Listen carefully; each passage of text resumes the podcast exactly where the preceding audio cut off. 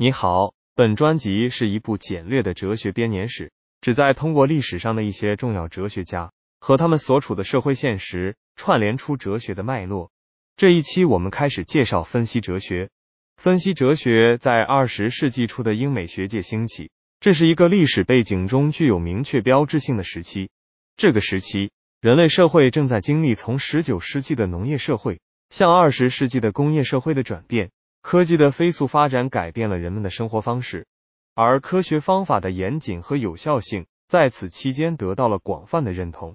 此外，十九世纪晚期至二十世纪初期的政治和社会动荡，如一战和大萧条，使人们对传统的宗教和道德观念产生了深深的怀疑。在这样的背景下，分析哲学应运而生。他反对当时普遍存在的模糊和抽象的哲学表述，主张以清晰。准确和严谨的语言来进行哲学思考，它的主要目标是通过对语言和逻辑的分析，澄清哲学问题，解决或消除哲学的困扰。例如，贝特兰·罗素和纪，e 摩尔反对理想主义，主张实在论，认为物质世界是真实存在的，独立于我们的感知之外。而路德维希·维特根斯坦在其早期和晚期的思想中，都强调了语言在哲学问题中的重要性。他提出的语言游戏理论对后来的哲学产生了深远的影响。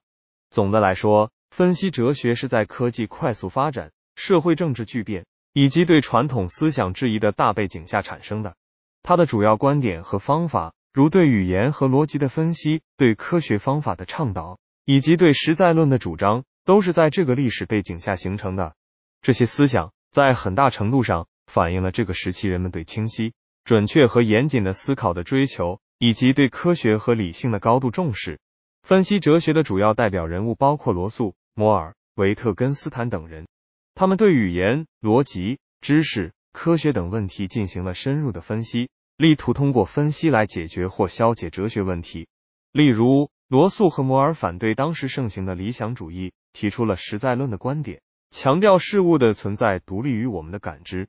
而维特根斯坦则主张通过语言游戏来理解语言的使用和意义，这对后来的语言哲学产生了深远影响。分析哲学的出现对哲学的研究方法和哲学的性质产生了重要影响。他强调语言和逻辑在哲学研究中的地位，为哲学的许多问题提供了新的视角。同时，他也强调科学的方法和精神，使哲学更加注重理性和逻辑，更加接近科学。然而，分析哲学也面临着一些批评。一些人认为他过于强调语言和逻辑，忽视了人的生活经验和价值判断；还有人认为他过于理性，忽视了感性和直观的重要性。